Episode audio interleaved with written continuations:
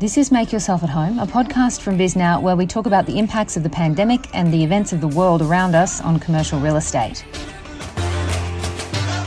I'm Miriam Hall, Bisnow's New York City reporter.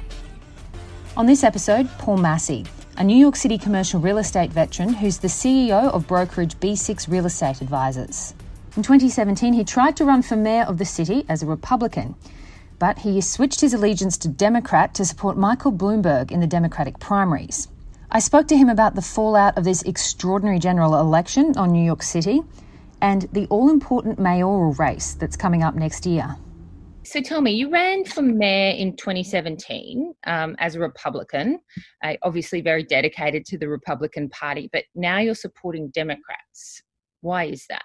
Well, I wouldn't say dedicated to the Republican Party because I'm not much of a politician. I was a businessman, and I thought I look at the mayor's position as more of a CEO role. So my grandfather was a Republican. I've been a Republican for a long time. I actually think that was a mistake, a tactical mistake of mine, where we, uh, I'm socially very liberal, probably like 85% of the world, fiscally responsible, pragmatic. So seven, eight months ago, I switched to Democrat because I wanted to uh, volunteer for and support Michael Bloomberg for president. I was pretty crushed when he withdrew, but really, probably where I am is as a Democrat. So you said you weren't dedicated, but you did run for mayor as a Republican, which you think is a tactical mistake. What? Why is that? I'm not sure there's the apparatus to support a run um, unless there, there are times of extreme um, Mayor Bloomberg is a classic example of having done the same thing successfully, thankfully. So I think people put people in buckets, and a lot of New Yorkers, and I don't fault them for this, are just not going to cross party lines. So if you do the math, it's it's extremely difficult to run as anything other than a Democrat. And if I had to do it all over again, I probably would run as a Democrat, and I would feel good about that because it's it's probably more emblematic of who I am and would signal to people. People would would take a message from that. I think. So it wasn't difficult to make that change. Not at all. I was looking for an excuse to do it. so did you vote for Trump the first time around? You said you switched eight months ago. No, I voted for. Uh, I wrote Michael Bloomberg's name in, in in 2016. So it was it was Trump that kind of pushed you into the Democrats. Is that right? Uh, I let's let's uh, let's just say it was Michael Bloomberg who pushed me into uh, uh, uh switching parties, or prompted me to. You're certainly not the only uh, person. I mean, putting aside what's happening nationally at this moment, the GOP party in Manhattan has weathered a lot in recent years. Republicans are now outnumbered by Democrats in Manhattan by nearly eight to one compared to mm-hmm. six to one when Giuliani was elected. Uh, mm-hmm. So you're, you're not the only one. Would you go back, do you think?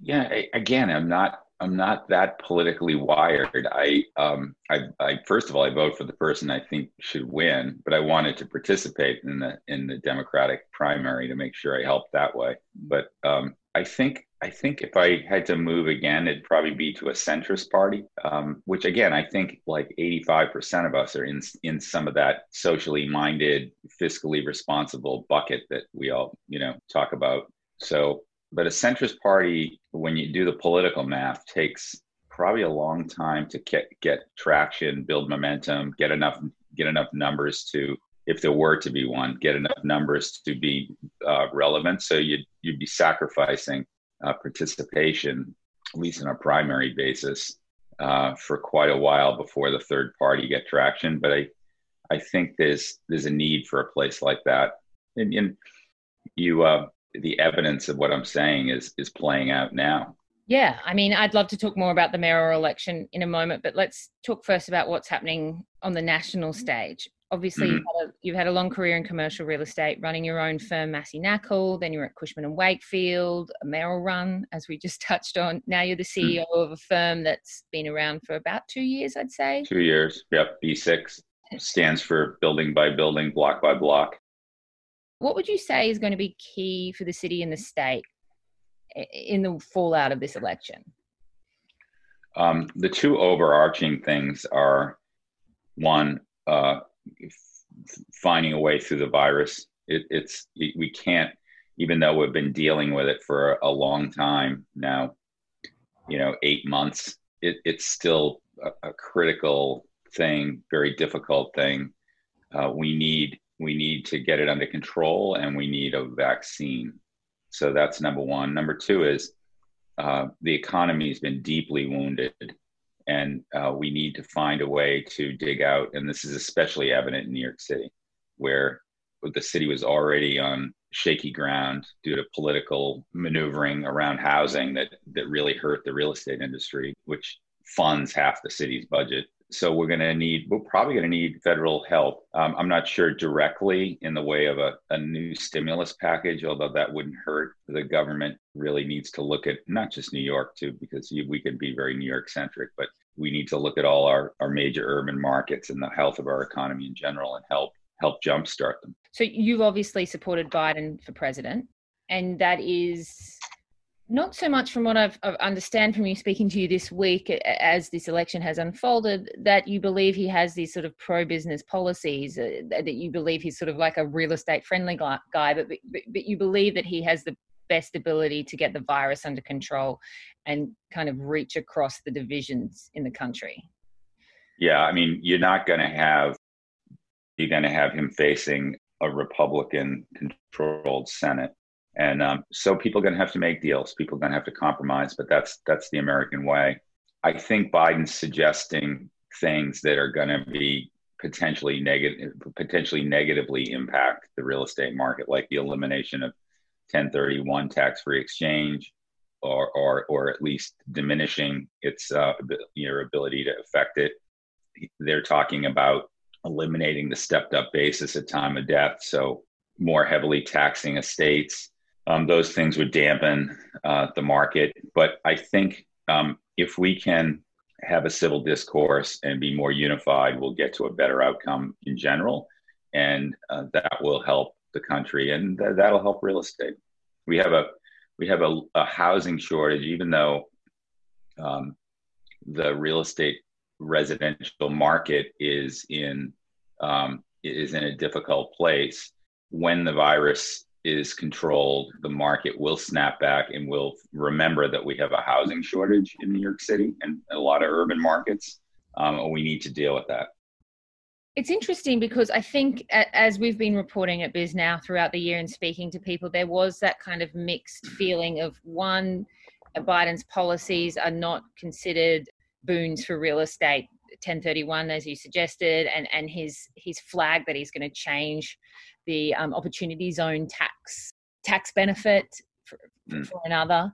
But then on the other hand, there's people like you that's saying there's no way the economy can really recover unless we have some sort of plan for the for the virus. Um, you're a, a, person who obviously talking to real estate people all the time. Were there people that had supported Trump before and then switched? And and when did they make that switch? Um, I don't anecdotally, I I talked to a lot of people who voted for Trump, and they have their own personal stories. You know, we have um, um, we have a just retired uh, Army Ranger who works at our company, and young, great young guy, and he, you know, he was at he was on the wrong end of a, a nuclear missile that was fired from Iran, and you know, he he wants strong foreign d- diplomacy. He wants strong uh, military. So he voted for Trump, and I, you know, I respect I respect both sides of this. First of all, this is all just my personal opinion. There are plenty of people on both sides of this at my company and in our city, and um, but I think I understand why people would have their personal reasons to vote for each side of it. But I think that I think fundamentally Trump is has sent a clear message that he has no empathy for New York City, which is you know very disconcerting. Strangely, he's a New Yorker. Do you think people were surprised by that? That he um, turned out to to not really send the funding. As evidenced by the election, um, his base remained largely intact but I, I didn't think. Um, I'm surprised. I actually believed the polls. I thought that Biden would have done better. I think there's uh, the last two elections are probably evidence of the fact that the pollsters are not talking to the right people or not getting the right people to talk. We, we have another young guy in our office who uh, told me he voted for Trump, but said he was a closet Trump supporter because his mom and his sister are socially minded and uh, he would be afraid to bring it up with them and he was afraid to go out with his sister and talk to her friends because he thought he'd be vilified there are people think, like that all, all over the place. I read an article two years ago in the Times and in interviews with men who said they didn't like what he uh, what he, his policies and they didn't like what he stood for, but they it was good for business and they liked that. I got that all the time. I got you know he's he's not my kind of guy, but I mean how many times have I heard that this year? I think there were plenty of people who had good reason to vote for Trump, unrelated to his personality and and we need to think about that and we need to listen to those people and we need to unify and i actually have spent time with joe biden and i think he's incredibly passionate about the job he loves being uh, a, a, political guy he, but he loves people too up and down the food chain he, he and he and i think he has real empathy for everybody so i i think he will evidence that i think he'll be a grandfatherly figure although exhibiting great energy for the past year. No Sleepy Joe cracks recently from the other side. So I'm hugely optimistic that he will will unify by just his very nature. And I think people also were concerned about uh, the Democratic Party being too left leaning. Well, there's a Senate, you know, right, and there's a Congress, and I think people might be slightly overplaying the power of the presidency right now because they're so focused on it. So there are checks and balances. So if, like I said, 85% of us want the country to be socially minded with good social programs and support for folks who are are um, who struggle, uh, then that's going to happen if we support that. And and you know the, the the congressional vote is every couple of years, so you know we we've got to we've got to re- remember we exercised our right to vote this year in a way that we haven't in many years and we need to keep it up. It's very important. And then um, i think that will contribute to us being a lot less frustrated about the world assuming that federal funding does mm. come, and that's something that everyone I've spoken to this week is, quite focused on sort federal support for the fiscal crisis in the city and the state. Un- unfortunately, I think it has to come. Yeah, I mean that's basically what everyone says. What, where do you think the real estate community wants the money to go the most? I mean, what are the specifics when you talk to property owners, buyers, investors? Do they say they want funds to be directed to the tenants so the tenants can pay their rent? Do they want help paying their lenders? What's what's the specifics or what do they what do they want when they say federal funding? First of all, the city's budget used to be 97 billion. Now it's been reduced, but half of that number came from directly from real estate taxes, fund, you know, just base basic real estate taxes. So now, because of rent legislation and the virus and the retail climate, you know, being largely uh, hurt by technology, especially, and then the virus, we're going to have budget shortfalls in the city budget that are going to be huge because the net incomes of buildings, uh, the profits on buildings are are uh, evaporating, and that's what was being taxed. So you can't tax nothing. So we're going to need the city to be directly helped, I believe, by the government for the next couple of years until it can stabilize again, until the market comes back. I think that's that's a fundamental underlying thing that that I wish the politicians in Albany had considered before they put the rent regulations in place.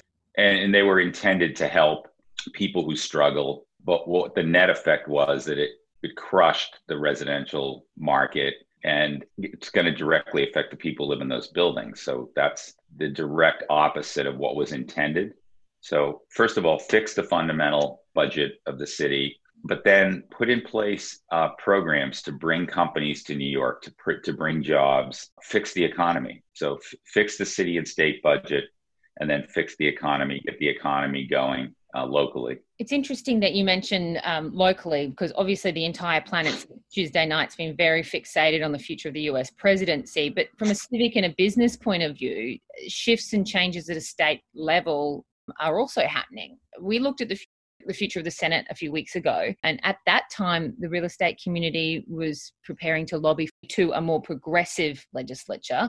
And the politicians were hoping mm. to increase the majority. The Democratic politicians were hoping to increase the majority. It didn't actually happen. They didn't reach a supermajority as they planned and they hoped. And some House seats flipped to Republican. What would you say the, the real estate community reaction to that would be? Well, I only have my reaction, which is um, that I'm not surprised. I think that on a local level, our relationship with the police and um, law and order and safety has been fraught.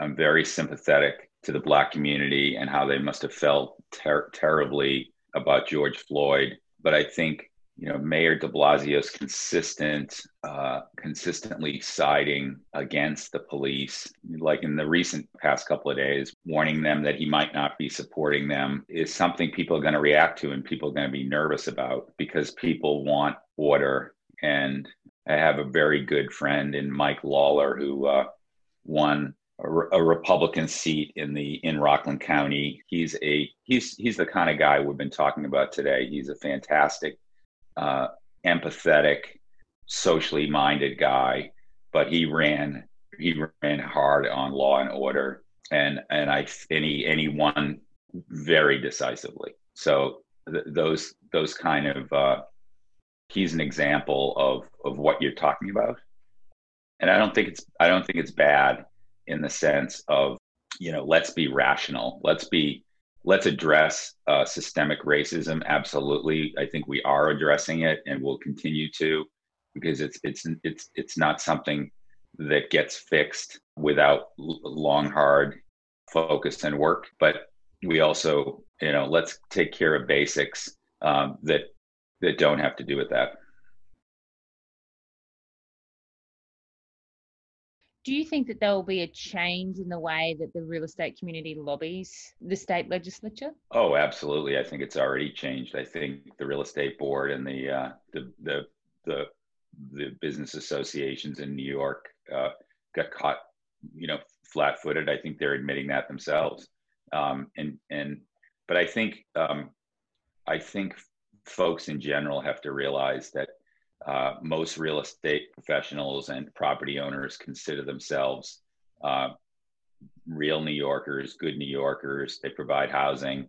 Um, most of them are good people, and they they they serve the communities that they own property in. And I think uh, we've uh, we've got to move past, you know, demonizing them.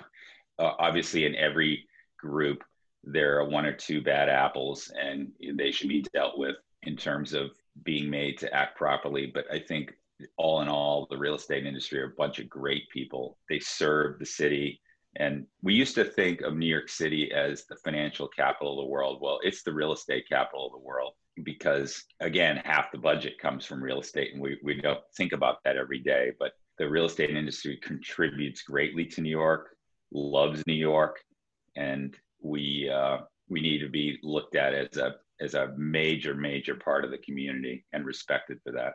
I was speaking to uh, Seth Pinsky the other day. He was in our story looking at the the future of the Senate uh, a few weeks ago. Obviously, he worked for Mayor Bloomberg uh, in the Bloomberg administration, and he was saying that the real estate community really needs to look at that the winds are blowing against them and start offering up solutions to problems that they can work with rather than trying to block everything that they think is not tenable to them. What do you think about that concept? I mean, how can real estate one, do you think real estate should do that? And two, do you how do you think they could? I think that's absolutely right. Some of the solutions should be around housing creation. We have we have had programs that encourage development of low and moderate income housing in the city and those by by the current administration have turned into one-off negotiations for every single development that is untenable that if you if you are trying to acquire a development site to build low income housing and you have no idea what the city is going to allow you to do. You can't risk your money. You can't risk your investor money. Your lender is not going to is not going to be on board unless they know what you can do. So we have a uniform zoning code in the city that's been in place since 1962. It works very, very well.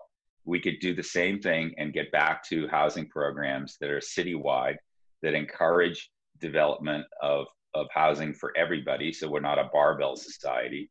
And um, we should throw the kitchen sink at that. The first two stimulus packages that were that were put in place with the virus really helped and we need we need aggressive programs like that in the city to create uh, more housing which would create more jobs which would make it easier for people to live in the city.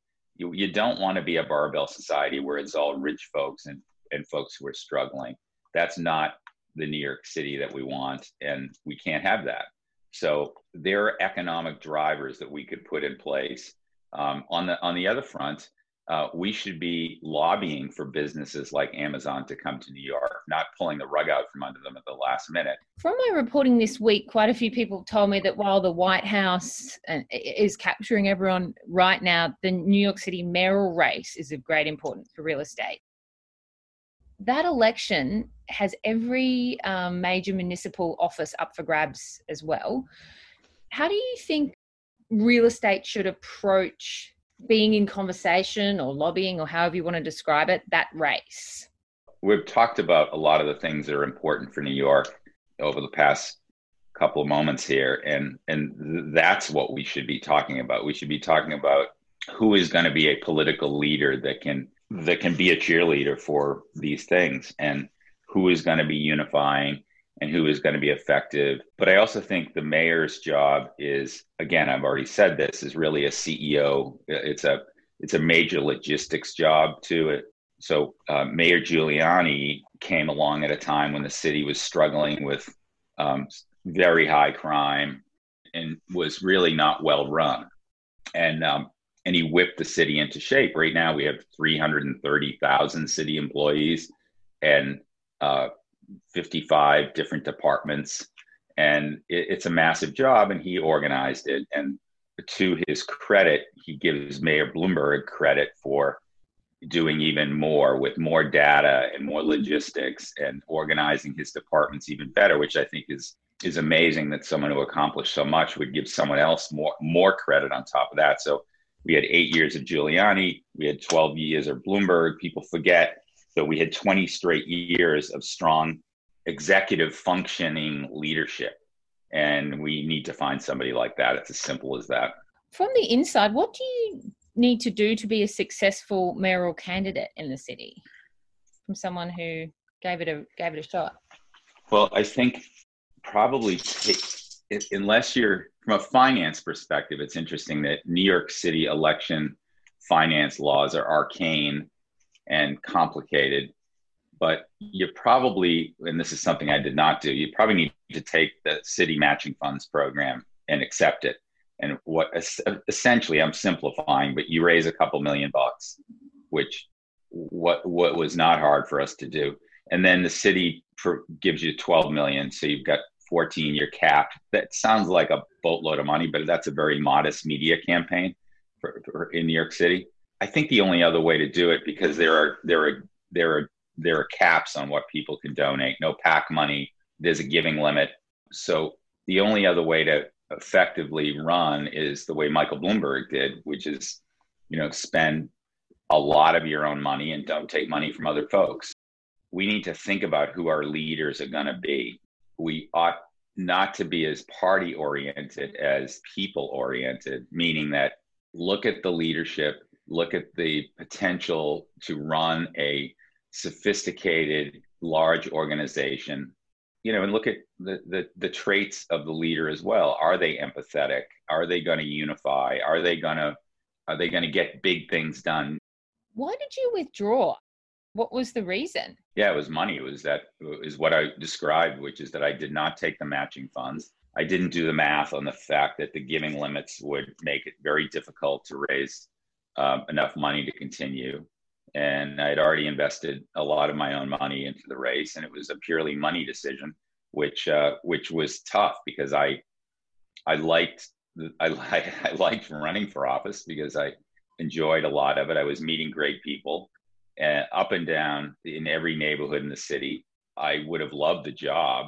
So it was purely a, you know, an economic decision, which is tough because my heart was that I was enjoying it and I knew I would have enjoyed working for the city. And I think, I, I think, you know, in talking about mayoral characteristics, I think, you know, we need a servant leader what's your advice uh, for someone then who's entering the race? Obviously, the economics.